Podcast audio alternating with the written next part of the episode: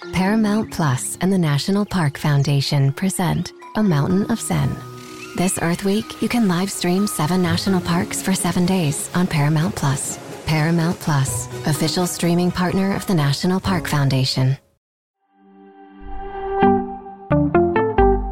It'll be the Bengals and the Rams in the Super Bowl. We'll talk about the championship games right now on Fantasy Football Today in five.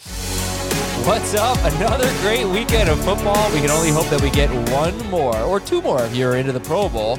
I'm Adam Aizer with Jamey Eisenberg here on Fantasy Football Today in 5. It's Sunday night. The game's ended about a half hour ago, so we'll recap it. Let's start with the Bengals with the overtime win 27 24. Jamey, what stood out in this game to you, fantasy wise?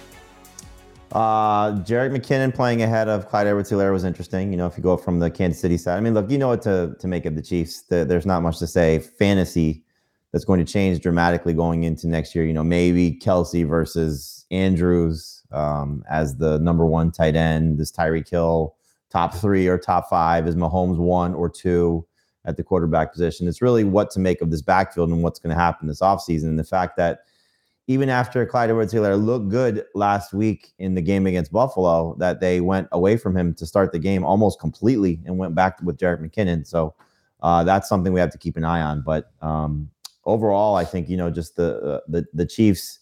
You know, I saw somebody use the word arrogance at the end of the first half about not taking the field goal and trying to get the touchdown, and how that might have come back to uh, to haunt them a little bit. But otherwise, just you know, poor performance in the second half, and you know, credit to the Bengals defense for for shutting down that offense after they were basically doing whatever they wanted to in the first half.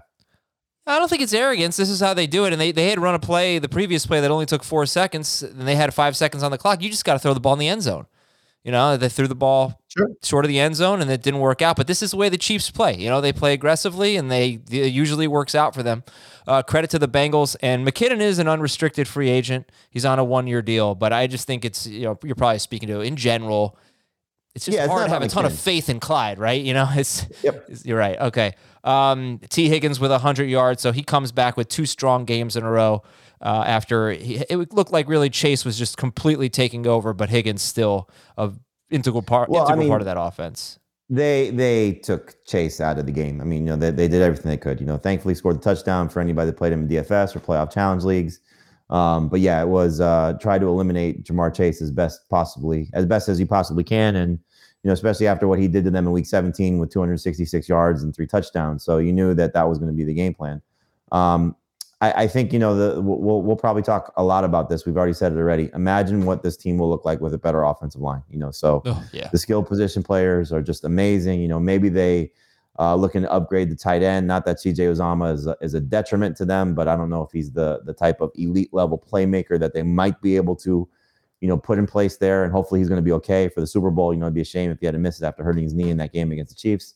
Um, but that's really the one glaring hole that you could say from a skill player position, a skill player standpoint, maybe backup running back, even though Samaje Perine did have the nice touchdown reception there to uh, get them going there after they couldn't score. All right, let's go to the Rams and the 49ers. 20 to 17, the final score. And what stood out to you here as a fantasy angle? I mean, obviously, you know, it's the 49ers. What's the what's the quarterback situation look like next year? You know, so Jimmy Garoppolo when they were up 17-7, you know, you're thinking, okay, if they get to the Super Bowl, we'll see the guy. Uh, if they win the Super Bowl, we'll see the guy. You know, so uh, so many questions that, you know, now make it easier if you're the 49ers front office saying it's time to move on and go, you know, turn the page to Trey Lance. And where does Jimmy Garoppolo land? You know, is he an option maybe for the Steelers? Is he an option, you know, for, uh, you know, the Saints? Is he an option for a team that's looking to, you know, get a, uh, a competent quarterback that's not necessarily a difference maker, which I think is the problem, you know, and, and, and obviously a lot of talk in the media this week about where Jimmy Garoppolo lies as a quarterback, you know, so you saw some of the highs, you know, I mean, great throw to Kittle for the touchdown. Deebo Samuel makes the first touchdown uh, play there, but the the stupid play at the end, you know, and just the unfortunate ability to hold on to a lead and make those plays that that a, a difference making type of quarterback can play. I don't stupid, know if Trey Lance is that guy. The stupid play Fantasy at the end, wise though, huh? The stupid play at the end. You mean the interception? Yeah, that wasn't a stupid play. It was. I don't think so. He was going to get sacked. He was. It was going to be fourth down and forever. He's trying to get rid of the ball. Went through the guy's hands. I mean, it was a high throw, obviously. But you if he takes if he takes that sack, it's over. You know, so he's trying to throw an well, incomplete no, pass the, there. You still have fourth down to try and make fourth a play. Fourth down and probably thirty. I don't know exactly. I'd rather have fourth been. and thirty with the ball. well, I, I, get that, but you know, it did go through someone's hands. You know, uh, Hasty or whoever it was. You, you, can't be being spun around, throwing the ball. I mean, throw it out of bounds. Oh, he couldn't um, throw it um, out of bounds. It Aaron Donald bringing him down. Come on, Jamey. You can't make that play. You cannot make that play. All right, all right. Um, we'll get it. We'll in any event, you know, we'll, we'll find out what they're going to do and where Jimmy Garoppolo ends up. Uh, I, you know, at this point, I'd like to see Trey Lance just because I think there's there's more upside to find another fantasy quarterback. We'll have a lot of talk about you know what that means for Deebo and Kittle and and Aiyuk, but um, hopefully it's it's still good and those guys are still productive. Yeah, I thought it was pretty cool to see Deebo and, and Cooper Kupp go at it, and Kupp had the better game, but Deebo was pretty darn good himself with 98 total yards and a touchdown. Kupp 142 yards and two touchdowns. The guy is uncoverable, and every week he just keeps making. If you have any doubts about him, you know he's just erasing them more and more every week. He's just amazing. All right, that's it for fantasy football today in five. We'll talk to you tomorrow with another episode of FFT in five, and we'll talk to you today if you're obviously if you're listening. It's Monday. We'll talk to you today with the full length show as we talk about these games, talk about the losing teams and what lies ahead, and all of the coaching news as well. Thanks to Jamey. I am Adam. We'll talk to you later on FFT in five.